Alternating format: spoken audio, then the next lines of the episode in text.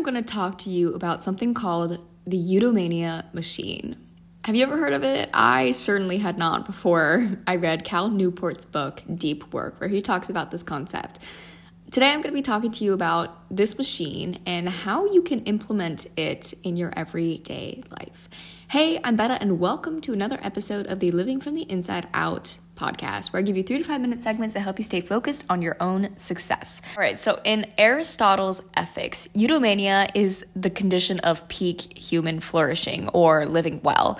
For lots of us, working in beige open plan offices or little cubicles or schools or desks sets the scene for us feeling exactly the opposite. In other words, the average workspace is not very great for having you meet your best self or most productive state of mind. So, I'm going to talk to you about this funny little idea called the Eudaimonia machine. So, this was actually an architectural concept developed by Professor Dave Dewane. Basically, it's the idea of an office designed to help workers get to their peak state of focus the most efficiently possible. So, this idea is that it starts from social distractions, and as you go through these chambers or these rooms, you get deeper and deeper into the, the office space. And in the end, you enter something called the chambers. So, let's talk about each step.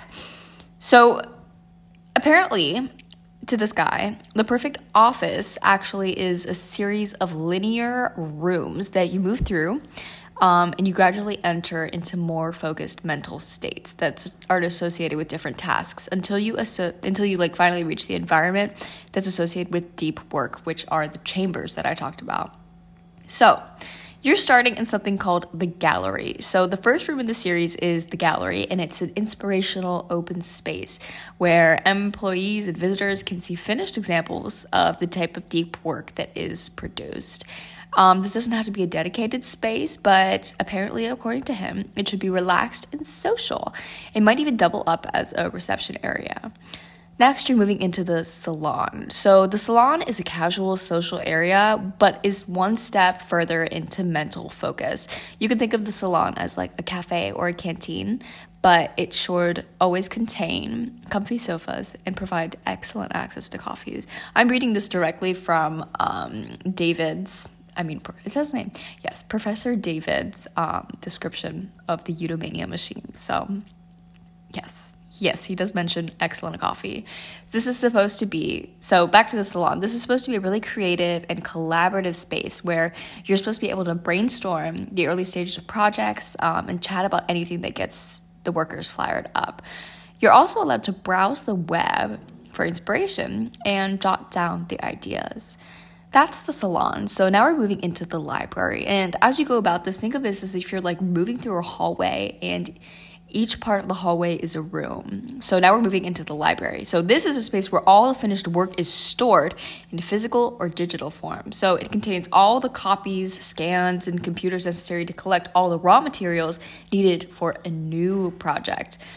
So that was a library. Let's move into the office space. So this is designed for the low intensity activities in a project. The office space is supposed to contain a boardroom and traditional workstations that um, are used in like a cubicle setting. Admin staff is supposed to be present in this space to help creatives and producers optimize their working habits, productivity, and efficiency. So basically, it's like your average office, except you have people here helping you to be most productive, giving you everything that you need to just kind of get into the state of focus. This is important because this is leading you into the chamber. So, the chamber is the space where like the magic happens.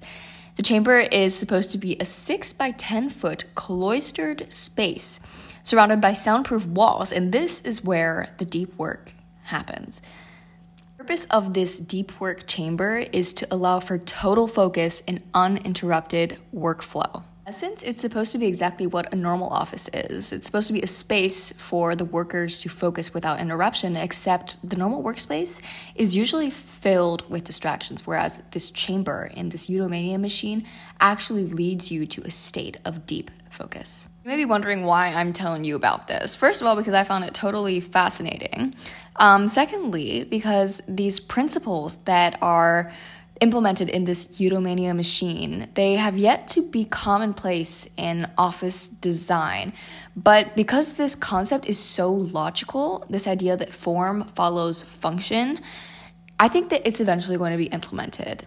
Overall, the reason I'm telling you about this is because it's so crucial to know that deep work is a linear process. It's not that you just jump into working deeply, it's a process. And here it's clearly stated and you can see it it's like it's like a visual element that describes how you can get into a state of deep work you're starting in the social aspects and as you go through these chambers you're heading into a deeper state of mind a deeper state of focus and it elevates the importance of deep focused work in my opinion, I think that this idea should not only be moved into the office design of the 21st century, but I think it's something, and the principles from this physical architectural design are things that we can implement in our daily lives.